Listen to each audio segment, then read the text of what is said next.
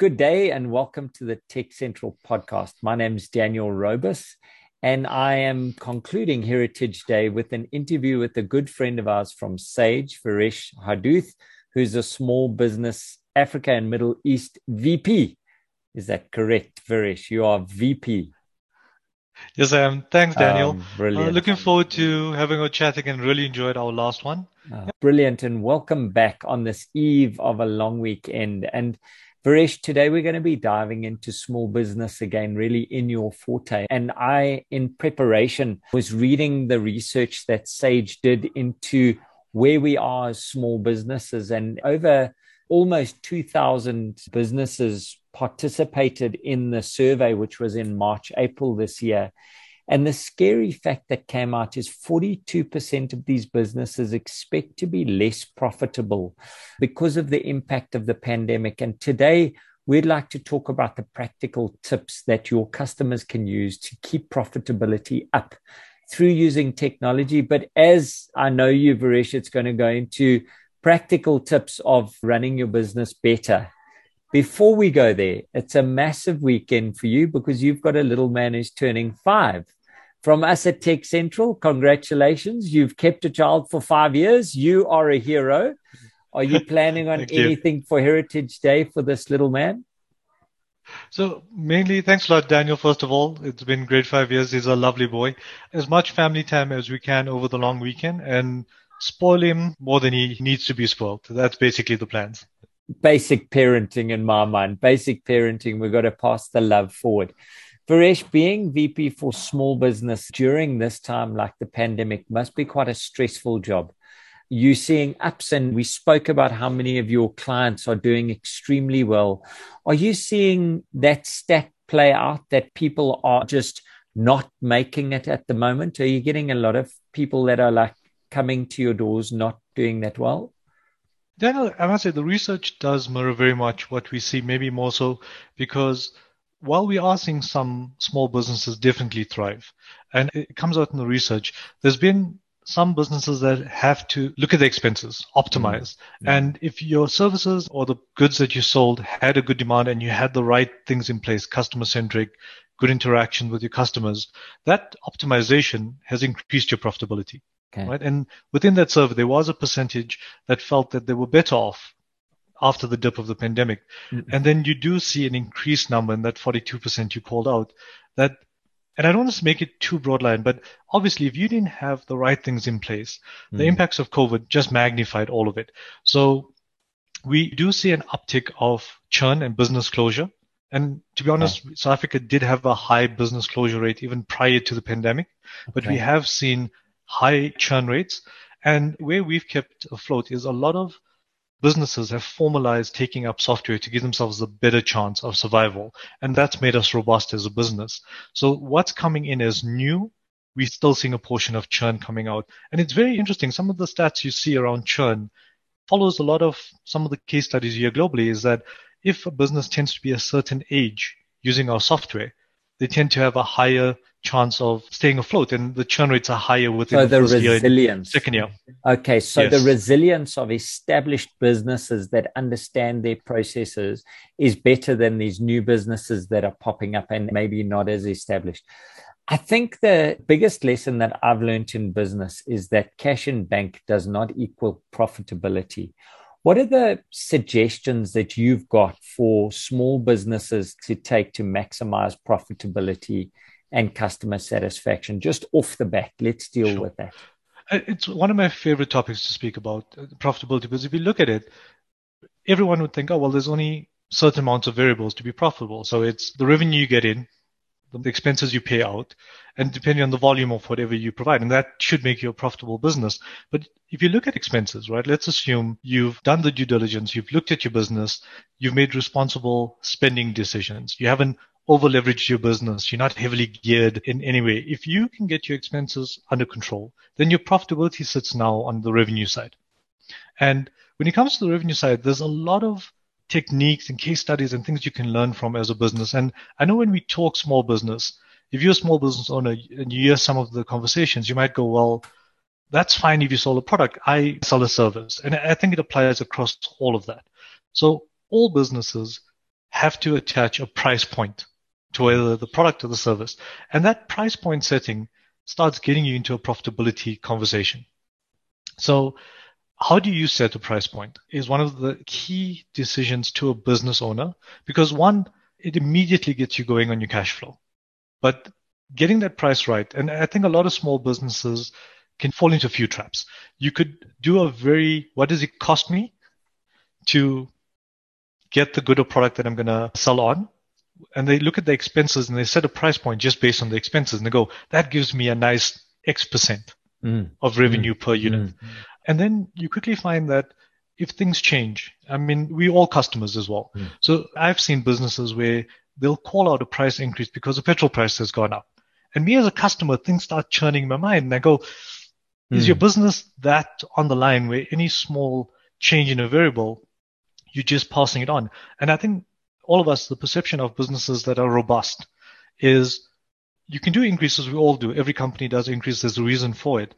But how you communicate is critical. But if you get your price point wrong, then you chasing. You're always playing catch up. Mm-hmm. You don't have mm-hmm. repeatable increases. Also, the other trap people fall into is they look at the competitors out there and they go, well, if they're charging X, I must come in under. Mm. Which doesn't mm. make sense because it's the people pay for the value of the product. Mm. So I would recommend that profitability starts with making sure you do the right pricing. And I know it sounds very theoretical to say you got to have a pricing architecture or pricing yeah. methodology, but you have to look beyond your initial price point. So setting a price that allows you to be robust. And mm. that doesn't mean loading in mm. more margin that you can absorb it when your cost goes up. Mm. It is generally a methodology. So do you, once you have a price point, getting your customer to understand mm. the value attached to the price is critical. Mm. So you could come in at a higher price, but your customer has to understand why there's a differentiator. Mm. And then mm. there's opportunities. So no, hardly any business sells one thing only. So you have a suite of offerings, making sure your pricing is coherent through the suite of offerings. And there's some great examples. I always say you don't have to look very far to see good examples of pricing. If you look at bundling services and products, the best examples are everywhere, right in front of you. I think if you look at fast food outlets, it's become a science. So bundling, I always say the thing about bundling is you get concepts called decoy pricing where you intentionally create an option that makes a customer not take it up and pushes them to another offering, mm. right? Mm. And if you look at good bundling, it's the whole point of bundling is to increase the revenue that comes in mm. without putting a real drain on the expenses.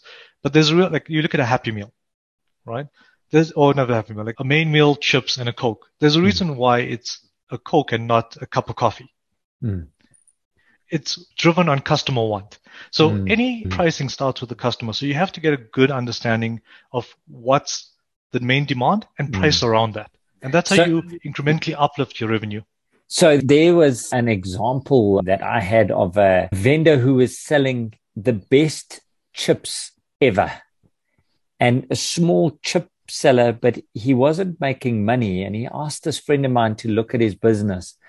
And his secret was in the sauce that he gave away, but he gave the sauce for free. And just by charging two Rand for the sauce, he turned his business significantly. And, you know, he runs his chip shop or his chip vehicle just outside of a big taxi rank. He is making a killing and it's from getting his pricing right. Would you recommend anyone goes anywhere? would you Google for a good pricing methodology? Where would you suggest a business owner can verify their pricing methodology? I think you called it out. There's a lot of literature out there, Daniel, but like a lot of literature, you can go down a bit of a, rabbit, rabbit, hole. Yeah. Uh, the things that I found, and I used to do pricing in a previous life, mm-hmm. but I did find that there's some choice articles. So if you Google techniques or good examples, okay. and I think as a small business owner, applying those examples to your individual need is probably the best place to start. But some of the concepts, I, there's always value in mm. being exposed to a bit more. But there's a lot so of good research on techniques. So for our audience out there, go and do your homework on pricing. And you spoke, you were talking about positioning of your products there from a perspective of moving goods and moving services. What advice would you give to small owners when it comes to how products or services are positioned next to one another and to each other? Sure. So I think if you look at the multiple services, right, mm-hmm. it has to be coherent. It doesn't have to be proportional, but it has to be coherent. Okay. So I do see some small businesses, and you've probably seen it as well, Daniel. If you look online, there tends to be a tiering of offerings nowadays. And the tiering really has evolved over time. And that tiering is based on the persona of the customer. So you have the entry level, the medium that most people would, and then you have the upper for the real niche. Mm. And I think that it's very popular for a reason because also when people are buying a product and service from you, there's inherent trust that you are the subject matter expert on some level. Mm. So if you have the price point and the services that follow, they want to know what's the most popular and they kind of go, well, that's my need in the middle. Mm. There's a few other techniques that are interesting depending on the product and service. Apple was famous for this for years where they would keep their price point the same for years mm. and the technology would just flow down the stack. Yes, that's so, clever. Yeah, that's clever. And, and they did, did that for years. And what I was just thinking now is if we've got the pricing right and we've got the products that are in the system, the BI that we can get off the reporting that we can get off the system, what is that giving me from a power perspective of a business owner? It's a great call out, Daniel, because once you have the data from your customer behavior, and that's about good pricing architecture methodology. It's dynamic. It changes over time. Mm. So once you've identified from the data a clear bias or skew or take up from a customer, you can then tweak your pricing around that.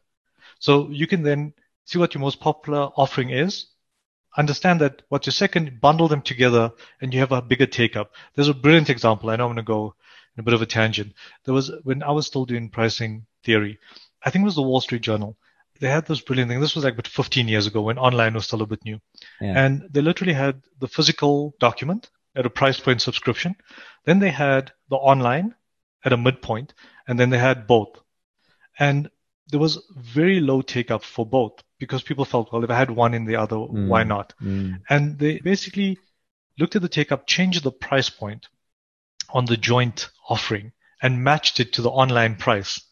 And the hmm. ratio shifted completely where people like more than 70% chose both the offering. They were trying to do a transitioning of people into mm. taking up online. Mm. And naturally people then went, well, you've clearly mispriced it because I'm getting two things for the price of just the one. So they intentionally put the decoy pricing and it changed customer behavior. And then in a couple of years, people stopped buying the physical print yeah. and yeah. adopted online. So it was very clever that way.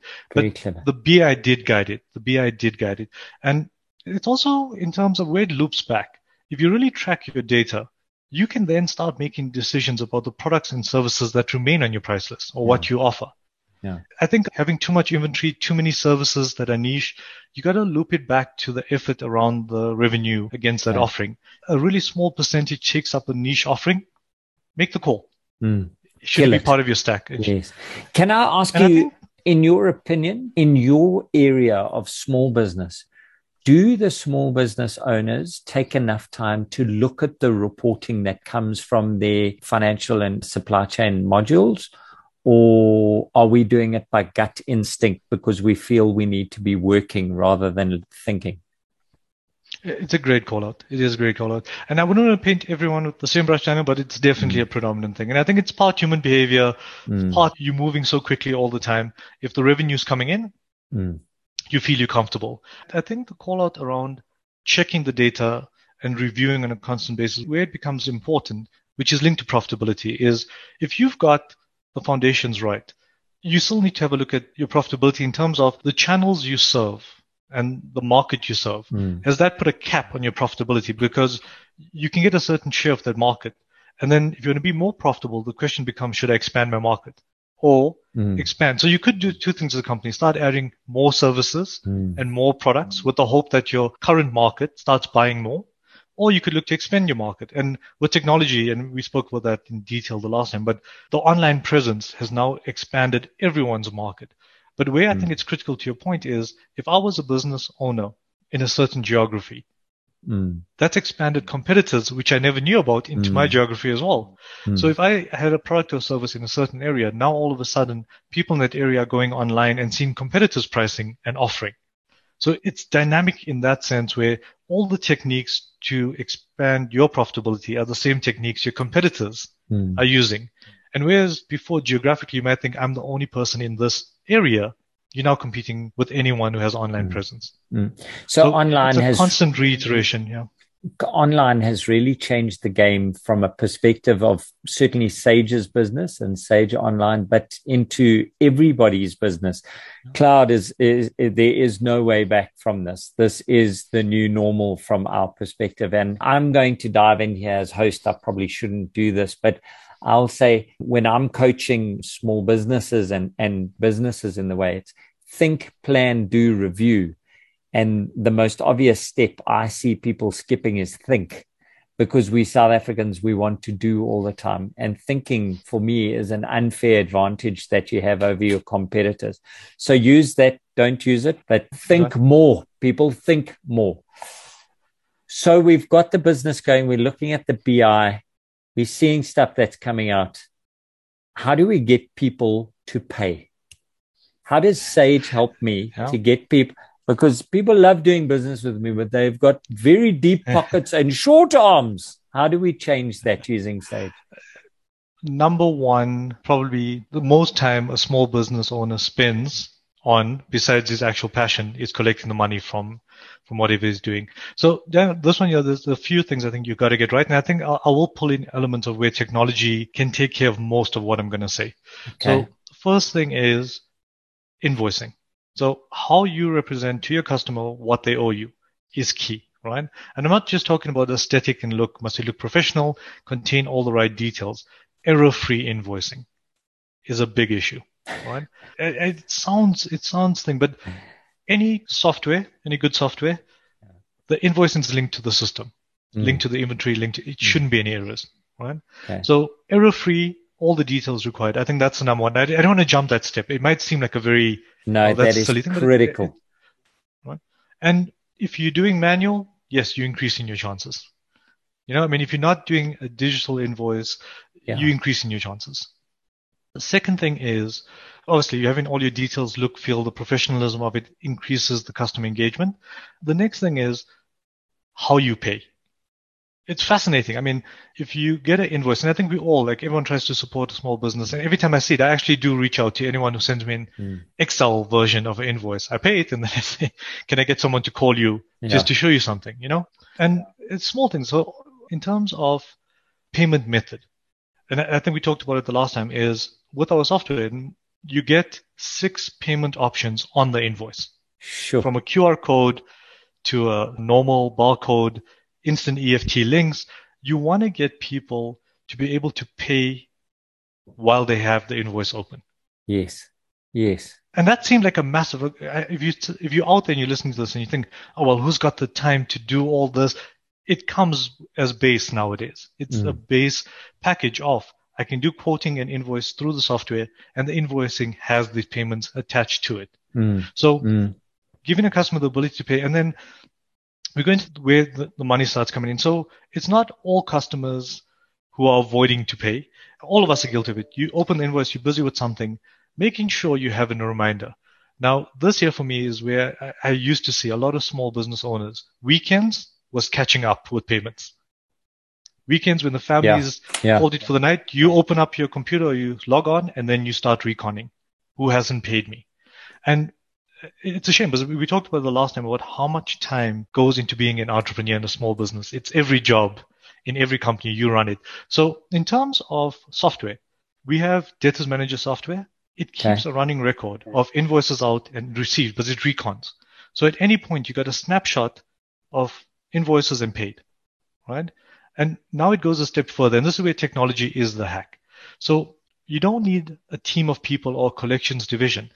You could set when you're sending out an invoice, you can set rules, and this is like any settings on a computer. Set rules that if not received after so many days, send this email as default. Please be aware you haven't paid. And you set that message default for everyone, and it automatically sends it out when payment hasn't been received. And most of the time, that's all it takes to get payment is the reminder. Yeah. yeah. Right?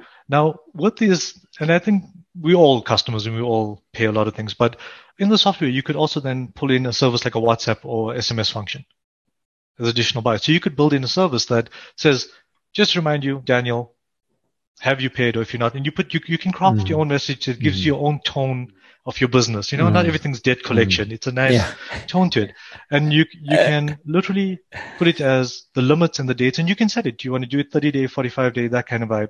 And once you get all of that, this is now something that's tracking. You get daily dashes. You get a good understanding of how you're receiving money. And then you get to the customers, obviously, that may have an issue. Yeah. Right. But then you can focus your time on reaching out to that customer. Mm. And if you're a small business, do you want to create a, a payment plan, a two tier or something? Mm. And it's all mm. about increasing the chances of payment. But to your question, and I think I'm quite passionate about this here, is because the bulk of what we're talking about is the money that will come in and should come in normally. All of that can be taken care of with tech and just setting things up the correct way. This sounds like a very complicated thing for me. Like I host podcasts, I facilitate, I do this stuff. Am I going to need to get professionals in to do this? No. Or Absolutely not. So literally the software is attached to your core software. It's I'll try and give you a good example. It's the settings menu on anything you use digitally. Toggles, what would you like it to be? Wow. Not received, how many days do I send the first email? Now you physically type, what should that email say? Right? Yes. After 45 days, what should that email say? And you can set some alerts that come back to you on the call and say, if not, then send an alert email to myself saying this person hasn't paid in 45 days. So just a thumb suck statistic of your thousands of customers, how many are using more than 50% of the potential of the technology you've given to them? I love that question. You can see it's it's coming from a person who has this engagement. So we track that stats because there's a lot of work that goes into building these mm. modules and add-ons. Mm. So mm. we track usage all the time.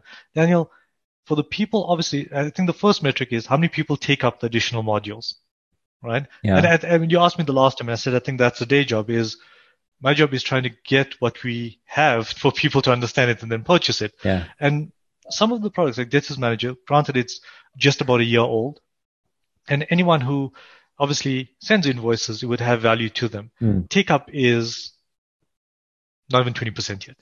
Wow.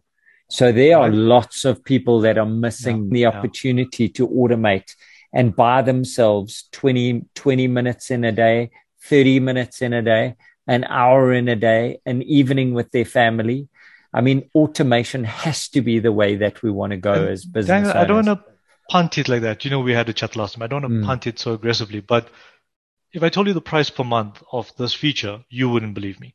So for less than 200 Rand, you would have all of this automated and never have to worry about this aspect of it. Yeah. You wouldn't believe me. No, I do believe you. I do believe you. I, you know, I picked up so much last time around it, which is why we wanted to carry on this chat and really hone in on the small businesses from a perspective of usability of the software. And the UI is simple. Even I can use it. It's just getting over that sort of that first step of putting in your first workflow, putting in your first email, because there's an intention around it. If we can buy back an evening a week for people that they don't have to work, I mm. consider that a victory. That's kind of inward focused, and we're sending out the emails, we're collecting cash at the right time, we're ensuring we've got grit and sustainability on the business. What does it mean to the customer and our relationships from a business perspective? How is Sage assisting in that through this automation process? The tricky one, and I think you have called out something. A lot of what we do is to champion small business. Mm. And we, I mean, we do mm. the vlogs and we we try and explain and we do the seminars on good business practice. A lot of the customer relationship aspects. So I do think in terms of the software, the stuff I've talked about, the invoicing, the collection, it can put a level of professionalism on how you deal with your customer. The customer and essentially, you can charge more. I mean, you are looking like you're a bigger organization. You're looking sure. more smart. You've you're looking like you're delivering a high quality service. And I think that's. I mean, we've all had a great experience, and you see an invoice, and you're like, you know, it's all over the place. The yeah. icons look like they've been cut and pasted in Word, and you generally feel for these businesses because you can see the passions in the service they yes. offer, not yes. not in that. So I think in that level, that's where we assist in terms of a business and customer engagement, that's mm. where there's that spectrum of business success to mm. a certain degree, right? Mm. So mm. some business owners can do it in a very formalized way. Some can do it in a very personalized way. And I think COVID's put that lens on making sure your customer engagement extends beyond face to face. So I would say in this evolving world where everything is a click away, the way you engage with customers across the different platforms needs to be continuous. So it's very easy, and maybe it's the nature of digital platforms at the moment. If I had to search something, it's more likely to come up with the negatives first. Like you can always find that review blasting someone because of something. And it maybe puts more emphasis on companies to ensure that they're constantly engaging with their customers and putting out their wins continuously. Mm. So, you know, having testimonials is something very few small businesses ask for, but it's very easy to type a name and then be redirected to a site where people are complaining. So whether you choose to or not, you're part of this digital world. When I Yeah. search your name, so it is up to you as a business owner to make sure that your engagement feeds back into your business as well in terms of putting out the positive. Okay. That's very good. That's really good. Tell me, what are you reading at the moment that our small businesses should pick up? What are you learning at the moment? Sure. So business wise, in terms of what I'm reading, I'm actually watching a bit more business stuff. I'm watching more of the YouTube things, a bit of the TED Talks. I always find those more interesting. A few of the books that I have read in the past, I'm not big on on the books that go, this is it. You know, in terms of that. Yeah. Like ironically, most of the books I'm reading now, Bill Bryson books, but that, that's separate. So let me ask you again, what podcast would you recommend for our audience or what digital content where we can learn about business and small business would you So- recommend? I would say, like, I I like the TED Talk. Okay. Uh, even on uh, Apple TV, I, I do the TED Talk uh, subscription. And I'll tell you why I like it, Daniel, is that you can cherry pick a series of case study conversations yes. and you can pull your conclusion. And, and I know sometimes when I have these conversations, like people go, well, if it's a blueprint and a formula, then everyone could be successful. Yes. And I take that to heart because I hate that it comes across that way. I know we're talking about such a wide array of it. I do think the best you can do is call out some things, get the mind going, and people apply it to their own environment because by no means is, even if you followed every advice out of every book, it's not a guarantee for success and double and triple digit growth. But I guarantee you, your probability and your odds will go up. And it's how you apply it. Mm, mm. So I've got another question, which you probably come across. You've got a wide swathe of customers. What is the most common productivity hack that you've seen the successful business owners use that is just like, wow, out of 10 successful ones, eight of them are doing this? So I'll take it maybe a step beyond that, because I think we've, in our Mhm. chats, we've called out quite a few things that could really be the, the productivity hacks. I think the really successful businesses make those hacks the culture. So the the hacks don't stop with the one change. Okay. It's that's the process. They keep an eye, and then the next one becomes it. It's embedded into the culture of it, and that's maybe more on the hack side. The one thing I've Mm. definitely seen, it's an old adage. It's there because it's hundred percent true. You just got to engage with the customers. I know it's not, not customer first, where customer's always right, mm-hmm. but the engagement with customer always guides what's going Yes, on. I, I always say, like, you, all you have to do is go through your process Yeah. from the customer side. Because all of us as customers, we pick up, oh, well, if only it was this, if you could have Yeah. sent me this at this time. Every now and then, take a trusted friend or some family member, put them through your process and genuinely ask, how's that compared to other experiences? Yes, yes, yes. You know, I get instant feedback because hosting a podcast, you're either going to like me or not. And it's quite a scary thing to ask afterwards and say, How was that for you? And uh, once or twice, people have been honest and said, Wow, you were off the boil. And I feel that too many of us business owners take that in the negative and crumple when actually people are trying to make you better. And, you know, you spoke about it last time, and I would also re emphasize that for our listeners. If you can find a business mentor that's going to be honest with you and tell you how it's going, or like Varesh has said, find someone who's going to give you a process review, take it, it's worth gold. Okay, what do you think from the last 18 months? is your surprise success venture that you've seen that was kind of born in the cloud and has just flown? Why do you think they made it? So I'll, I'll say this, and this is just off the because the dependency I've had on it, and just by driving around Johannesburg, you see it, is the online delivery, how it's ported not into like Uber Eats, Mr. Delivery, the grocery stores. Like I just smile every time I see it because the job creation it's created, but you mm, can see it's mm. a complete subculture now mm. where people are trying to catch up. And I, where I found it fascinating was before COVID, I think with Uber and Mr. Delivery finding their feet in the apps, I would always speak to restaurants and go, well, you're not on these platforms. Why? And they would say, oh, well, you know, the margin and this and that. And then when the world changed, the, the way it's adapted, but I'm using that as a small example, but I think South Africa, the way it's adopted online purchase and delivery has blown my mind. And I know it's not exactly my segment, but you can't not see it visually, the impact mm. it's had. Mm. It's, mm. it's complete change. It's, so for me, that, that's probably the best thing I've seen. It's really nice to see how many jobs it's created. I'm with you. I'm constantly amazed just at these bikes buzzing around, adding to people's lives, you know, adding value. Yeah. And that's what you talk around in the small business space. If they want to be more customer focused, don't worry about technology. You know, let the technology work for you.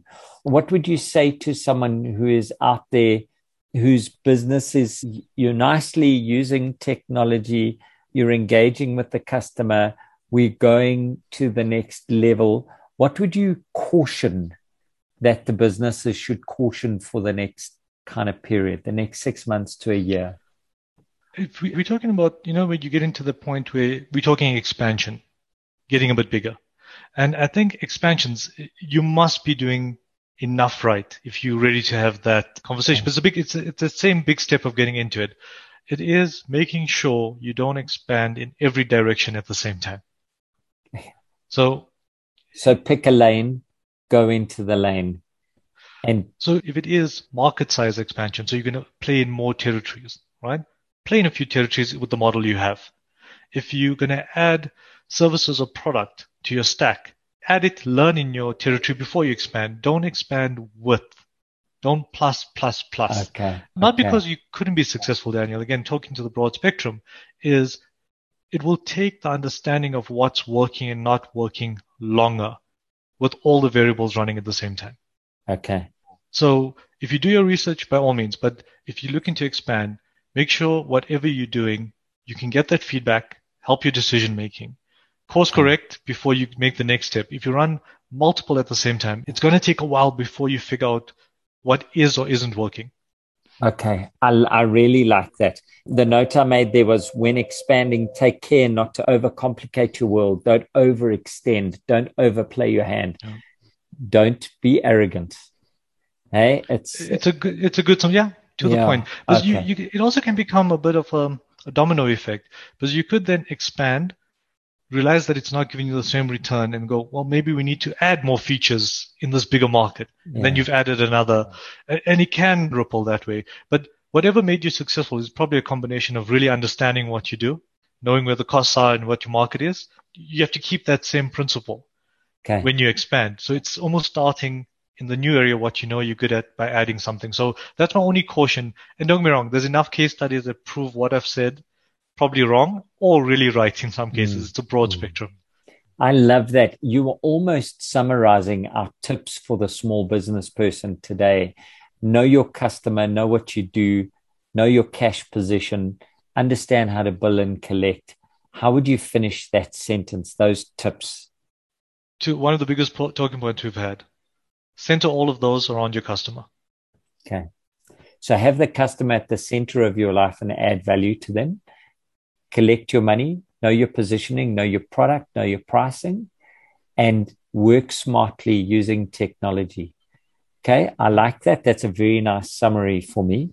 If you had to give business owner a bit of advice on mentorship and where to get it, where would you suggest is a good place to find others where not lecturing, but they could tell them or give them some sort of advice on business and general business practices?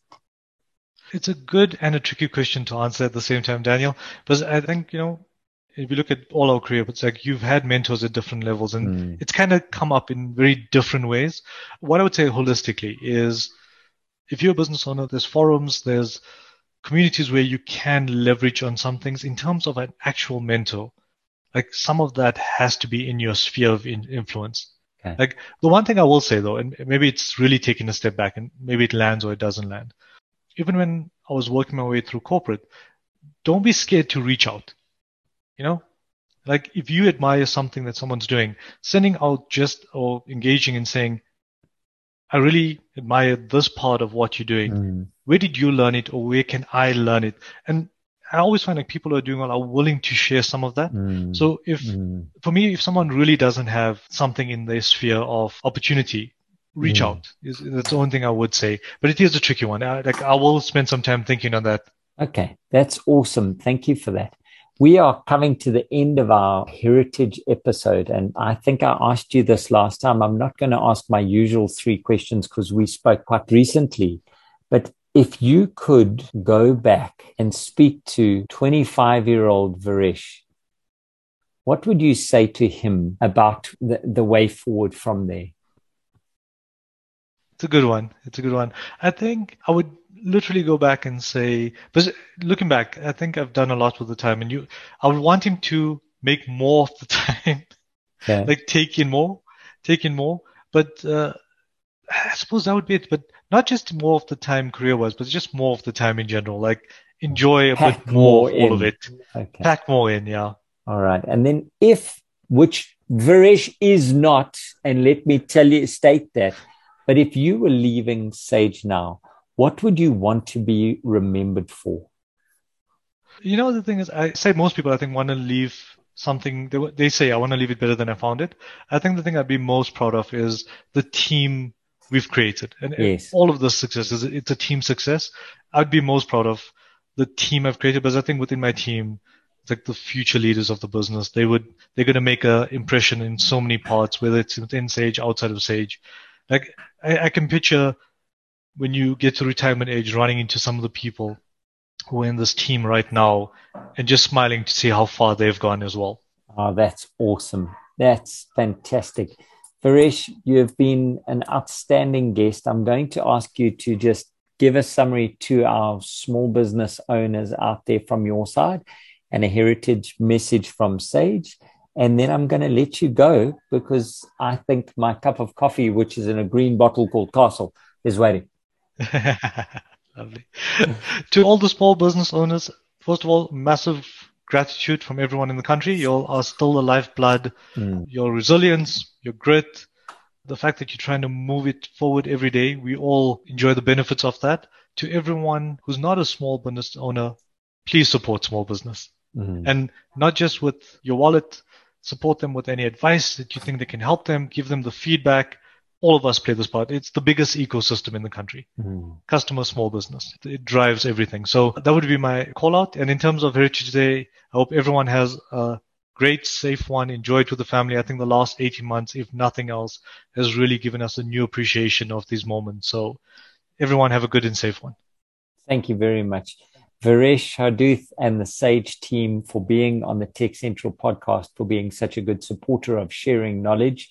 Varesh is very approachable on LinkedIn. If you've got any questions, you can direct you to who to chat to in the team.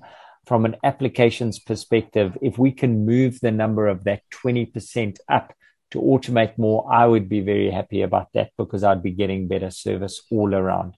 From my side, Daniel Robus from the Tech Central podcast. It's my privilege and my honor to be here with Varesh again today.